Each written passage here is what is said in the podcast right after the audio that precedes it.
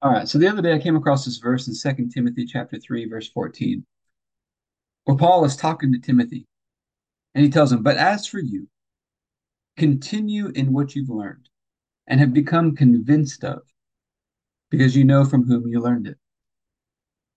And I like this continue in what you've learned.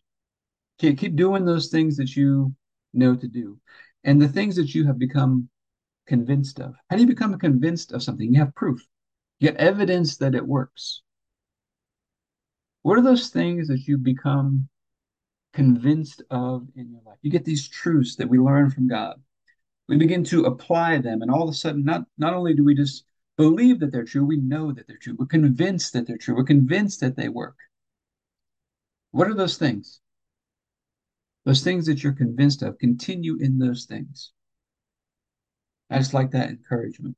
So we're going to take communion over this today, asking God to help us to do this,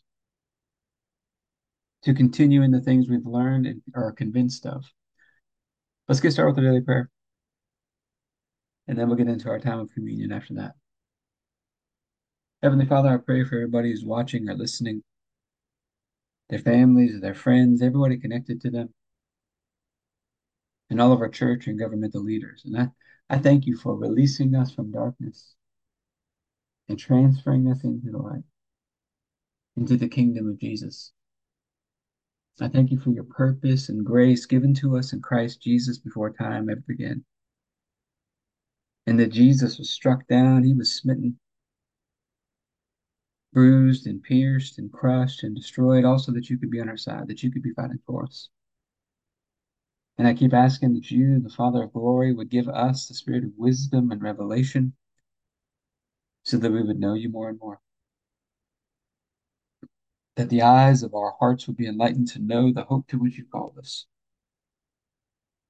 and the riches of your glorious inheritance that is in us and the immeasurable greatness of your power to us who believe. The same power that you exercised in Christ when you raised him from the dead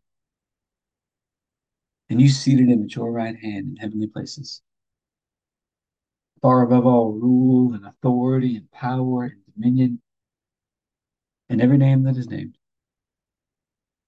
not only in this age, but also in the one to come. And you put all things under his feet and made him to be the head of the body, the fullness of him who fills all in all. And Father, I ask you to bless us and to make your face shine upon us. Let us find grace and favor in your eyes. Expand our borders and our territory. Expand our capacity to receive everything you've given us in Christ and to let it flow through us. opportunities to do good and be a blessing today. And help us make the most of those opportunities. Keep your hand on us and help us do today what's right and best in your eyes. And do it with peace and joy and confidence in you. And we ask you to stretch out your hand to heal and do signs and wonders and keep us from evil and pain. Through the mighty name of Jesus. Amen. And Father, we're asking for your help today. Help us to continue in the things that we've learned, the things that we've become convinced of. Help us to continue in those things with you, Lord. And we thank you in the night Jesus was betrayed. He took the bread. He said, This is my body broken for you. Do this in remembrance of me. I thank you that we get this opportunity today to remember we have made one with you through the sacrifice of Jesus. We can remember all that he went through so it could be restored back to you. I just thank you for this bread and ask you to bless it in Jesus' name. Let's go and take our bread.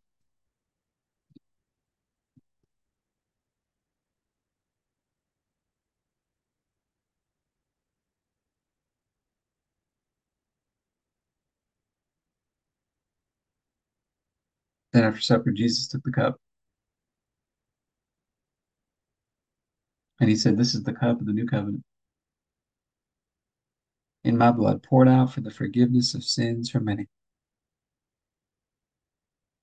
Father, I thank you that we get to have this covenant relationship with you. And so I thank you for this cup and ask you to bless it in Jesus' name. Let's go ahead and take our juice.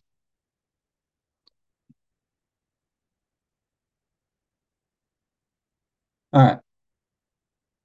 Let's talk about some practical application into our health and fitness. A lot of times people get off to a fast start with their health and fitness. A lot of times people, especially we're starting in a new year right now, this is about the time where people fall off with their New Year's resolutions, these types of things. Continue in it. Take an approach, a more gentle approach that allows you to continue. You can be consistent over time to continue in it. Becomes part of who you are. But hope this one out for you. Keep remembering the Master's with you. He loves you and nothing is impossible for him.